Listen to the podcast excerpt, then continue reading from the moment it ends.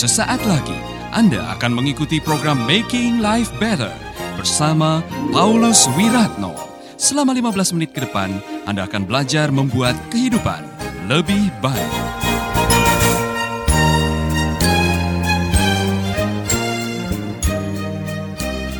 Katakan kepada teman saudara, saya sudah siap diberkati. Haleluya, saya bersyukur sekali kepada Tuhan. Pertolongan Tuhan selalu tepat pada waktunya. Amin. Saya kemarin kagum dengan cara Tuhan menolong saya dengan cara yang luar biasa tidak disangka-sangka. Pertolongan Tuhan tepat pada waktunya. Dengan cara yang saya sendiri sampai bertanya-tanya kok bisa Tuhan tahu, kok bisa Tuhan menggerakkan orang, kok Tuhan bisa melakukan keajaiban demi keajaiban. Dan memang saya mengatakan yang namanya pertolongan Tuhan tidak pernah salah alamat. Amin.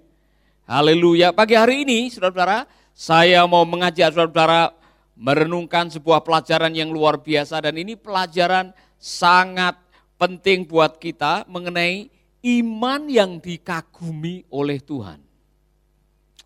Saudara-saudara saya iri hati yang baik dengan iman orang ini. Iman yang Yesus sendiri kagum. Coba bayangkan kalau Tuhan Yesus sendiri kagum dengan iman orang ini berarti ada sesuatu yang ekstra, sesuatu yang luar biasa dengan iman orang ini. Ya kan? Saya juga kagum. Ini bukan orang Yahudi, bukan turunan umat pilihan Allah. Ini orang kafir. Ya. Menurut mereka hidden people. Ya, kafir. Tetapi saudara-saudara Yesus kagum. Itulah sebabnya saya mau mengajak saudara-saudara merenungkan apa yang membuat Yesus kagum dengan iman orang ini. Mari kita akan membaca di dalam Injil Lukas pasal yang ketujuh. Saya mulai dengan ayat yang ke-9.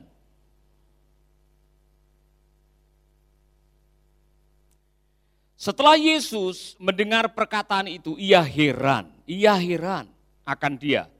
Dan sambil berpaling kepada orang banyak yang mengikuti dia, ia berkata, Aku berkata kepadamu, iman sebesar ini tidak pernah aku jumpai. Sekalipun di antara orang Israel. Dan setelah orang-orang yang disuruh itu kembali ke rumah, didapatnya, uh, didapat tinyalah hamba itu telah sehat kembali. Yesus mengagumi iman tentara Romawi. Saudara, kalau Yesus bisa kagum dengan iman tentara Romawi dan di sekitarnya ada orang-orang Yahudi, bahkan para tua-tua Yahudi yang melihat itu, Yesus kagum. Saya yakin orang-orang Yahudi juga seperti ditemplak. Yesus mengatakan, Bahkan di antara orang Yahudi aku belum pernah melihat iman kayak begini. Berarti ada iman yang luar biasa. Mari kita akan lihat. Apa yang membuat iman tentara Romawi ini kelihatan di hadapan Tuhan luar biasa. Ayat 1 atau ayat 2. Ada di situ seorang perwira yang mempunyai seorang hamba yang sangat dihargainya. Hamba itu sedang sakit keras dan hampir mati. Ketika perwira itu mendengar tentang Yesus, ia menyuruh beberapa orang tua-tua Yahudi kepadanya untuk meminta supaya ia datang dan menyembuhkan hambanya. Mereka datang kepada Yesus dan dengan sangat mereka meminta pertolongannya katanya, ia layak engkau tolong. Sebab ia mengasihi bangsa kita dan dialah yang menanggung pembangunan rumah ibadat kami. Lalu Yesus pergi bersama-sama dengan mereka. Ketika ia tidak jauh lagi dari rumah perwira itu, perwira itu menyuruh sahabat-sahabatnya untuk mengatakan kepadanya, Tuhan janganlah bersusah-susah, sebab aku tidak layak menerima Tuhan di dalam rumahku. Poin pertama ini penting. Iman yang membuat Yesus kagum adalah iman yang didasarkan atas ketidaklayakan. Saya ulangi lagi saudara-saudara. Iman yang dikagumi oleh Tuhan adalah iman yang didasarkan pada tidak layak. Kapan Anda akan dilayakkan oleh Tuhan? Ketika Anda merasa tidak layak. Waspadai kesombongan iman Anda. Oh, saya lahir dari keturunan imam. Opa saya ini orang Lewi. Keturunan iman. Oh dia pendeta, dia yang merintis gereja ini. Di kampung ini kalau tidak ada opa saya tidak ada gereja. Oh saya tinggal di kauman, kaumnya orang beriman. Oh saya sejak kecil sudah mendengar firman Tuhan, saya dibaptis empat kali. Misalkan aja saudara. Saudara seolah-olah menyombongkan siapa Anda dan itu didasari atau dijadikan sebagai landasan iman saudara. Iman yang dilandasi oleh kesombongan membuat Anda tidak layak di hadapan Tuhan. Saya mendengar bahwa orang Romawi itu punya Tuhannya sendiri. Dibayangkan bahwa di rumahnya ada banyak dewa-dewi, sesembahan mereka. Dia mengatakan, saya tidak layak, saya ini orang jahat. Dia adalah penjajah di negeri itu. Itulah sebabnya dia merasa, Yesus tidak usah masuklah ke rumah saya. Katakan saja apa yang kau katakan, karena saya sudah belajar sebagai seorang perwira, saya punya otoritas. Saya cukup mengatakan dan itu akan dilaksanakan. Engkau bisa menggunakan yang sama. Nah, kita menyoroti ketidaklayaan. Waspadai ketika Anda merasa layak. Saya sudah S2, S3 teologi. Misalkan aja, saya yakin di sini tidak ada. Ya kan? Wow, saya sudah kata empat kali. Bapak baca Alkitab berapa kali? Saya sudah empat kali dari kejadian sampai wahyu. Luar biasa. Saya juga sudah pernah dipakai oleh Tuhan. Ada orang buta bisa berjalan. Orang bisu bisa melihat. Ya memang benar orang bisu. Orang bisu kan bisa melihat. Ya. Orang buta bisa berjalan. Memang benar itu saudara. Kemudian, oh ini rumah Tuhan ini kalau bukan saya yang membangun sama keluarga saya, tidak berdiri rumah Tuhan di sini. Waspadai kesombongan di balik iman. Saya hanya mau mengatakan kita semua bisa terjebak di situ, merasa layak oleh karena perbuatan dan pencapaian, bukan merasa layak karena dilayakkan oleh Tuhan. Saya selalu terngiang-ngiang ini. Kapan Anda di anggap layak di hadapan Tuhan waktu kita merasa tidak layak. Anda masih bersama Paulus Wiratno di Making Life Better.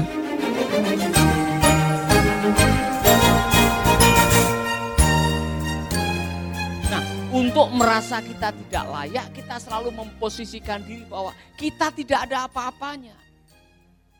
Sama seperti sikap seorang perwira ini, saya orang berdosa. Saya ini penjajah. Saya bukan orang Yahudi. Saya merasa tidak layak. Tuhan katakan saja nanti pasti apa yang kau katakan betul-betul akan menjadi kenyataan. Di balik pernyataan ini saudara-saudara, ada sebuah keyakinan ekstra. Amin. Haleluya. Saudara-saudara, hati-hati dengan yang namanya legalisme. Legalisme itu seperti saudara merasa bahwa apa yang Anda lakukan untuk Tuhan akan mengesahkan apa yang akan Anda lakukan atau apa yang akan Allah lakukan. Ya kalau saya bisa menerima ini semua karena Tuhan tahulah apa yang saya lakukan. Ya kan? Lalu kalau Tuhan menjawab doa saya, Tuhan tahulah saya tiap pagi tujuh kali saya berdoa kepada Tuhan. Jadi sudah selayaknya saya mendapatkan itu. Saya akan membantu anak yatim piatu. Jadi saya sudah selayaknya, hati-hati dengan sudah selayaknya yang didasarkan atas perbuatan saudara. Nanti saudara akan ditekul oleh Rasul Paulus bahwa kita tidak ada apa-apanya. Semua yang kita terima itu semata-mata karena anugerahnya. Bahkan kita dianggap layak oleh karena anugerahnya. Amin. Haleluya. Saudara-saudara, saya yakin sekali bahwa yang namanya pengalaman itu tidak ada yang sia-sia. Jadi iman yang berkenan kepada Tuhan adalah iman dibangun di atas pengalaman. Maksudnya begini, perwira ini bilang, Tuhan tidak usah datang dalam rumah saya. Katakan saja, pasti akan terjadi karena saya ini seorang yang berotoritas. Sebagai seorang perwira, saya bisa ngomong sama bawahan saya dan itu akan terjadi. Dia menggunakan pengalamannya sebagai seorang perwira untuk meyakini bahwa Tuhannya juga punya otoritas. Saudara-saudara, tidak ada pengalaman iman yang sia-sia di hadapan Tuhan. Fakta bahwa saudara pernah kelaparan, kemudian saudara berdoa, dan akhirnya ada burung gagak yang datang saudara kasih sukun rebus, itu luar biasa. Ya kan? Fakta bahwa saudara pernah dibullying, kemudian saudara pernah menangis dan ada orang yang datang menguatkan iman saudara, kemudian saudara menjadi orang yang tegar, itu bukan kebetulan. Fakta bahwa saya pernah gagal masuk akabri, kemudian masuk sekolah Alkitab diterima dengan sponsorship, itu bukan kebetulan. Tidak ada yang kebetulan, semua diizinkan oleh Tuhan untuk membangun iman kita. Fakta bahwa kami pernah tinggal di Ambon, mengalami kerusuhan, tinggal di pengungsian, hidup yang memprihatinkan, itu bukan kebetulan. Coba tulis sejarah iman saudara. Karena Tuhan sudah memberikan apa yang disebut dengan milestone. Semua bilang milestone. Bukan rolling stone, milestone. Apa itu milestone? Mile itu jarak, stone itu batu. Kalau saudara jalan dari sini ke Tabanan, di sebelah kanan atau kiri, itu ada batu di pinggir jalan yang tulisan 2 km ke Tabanan. 40 meter atau 40 km ke Gilimanuk misalkan. Milestone itu ditulis untuk menjadi tonggak Anda di sini. Sehingga kalau terjadi kecelakaan, terjadi masalah, lokasi di mana? 40 kilo sebelum Tabanan. Misalkan. Ya kan? Kalau orang di Ambon, di Papua tahu, tinggal di mana? Kilo 12. Mereka tidak mau tahu, pokoknya kilo 12. Nah ada apa di kilo 12? Saudara-saudara, di dalam hidup saudara ada kilo 5, ada kilo 6, ada kilo 7. Di dalam setiap kilo itu ada pengalaman-pengalaman yang saudara tidak akan pernah lupa. Kilo 2005 ada apa? Kanker. Ya kan? Kilo 2001 ada apa? Mersi berdiri. Kilo 1999 ada apa? Tinggal di hutan.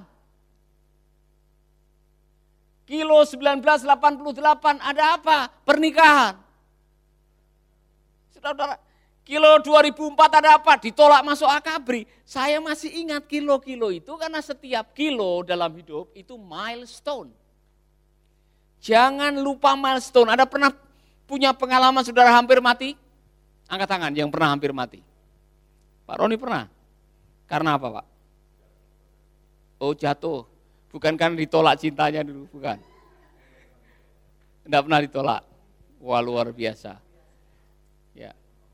Bu Devi punya kilo hampir mati? Pernah ya? Hampir mati. Sudah ada keputusan, mati aku. Ya? Tinggal dua jam. Wow. Ibu Paulus punya kilo? Tidak ada. Yang ada kilo naik, ya ada. Pak Rudi ada kilo, kilo mau mati juga ya. Pengalaman-pengalaman iman di mana saudara diizinkan menghadapi kesulitan itu bukan kebetulan. Karena di dalam kamusnya Tuhan tidak ada istilah kebetulan. Katakan kepada teman saudara, di dalam kamusnya Tuhan tidak ada istilah kebetulan.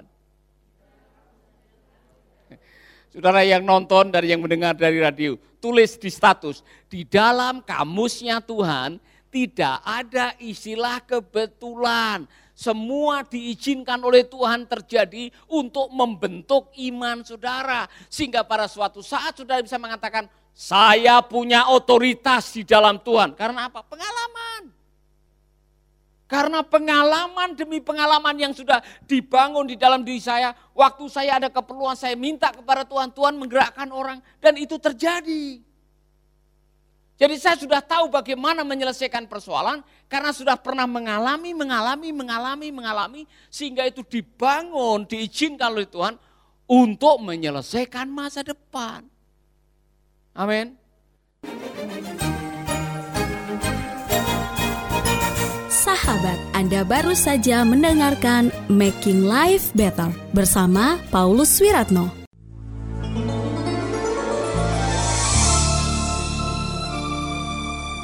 Keluarga Gracia, biarlah firman Tuhan selalu menjadi pelita dalam hidup kita sepanjang tahun ini. Dengarkan selalu radio Suara Gracia di 95,9 FM, streaming di suaragratiafm.com streaming atau dengan aplikasi Android Radio Suara Gratia yang tersedia di Play Store. Jika Anda diberkati oleh siaran suara Grasi FM dan mengalami kuasa mujizat Tuhan, mari menjadi berkat dengan mengirimkan kesaksian ke WhatsApp Radio Suara Grasi FM di 0817 222 Biarlah melalui kesaksian Anda, banyak jiwa dikuatkan dan dibangkitkan kembali imannya. Tuhan memberkati.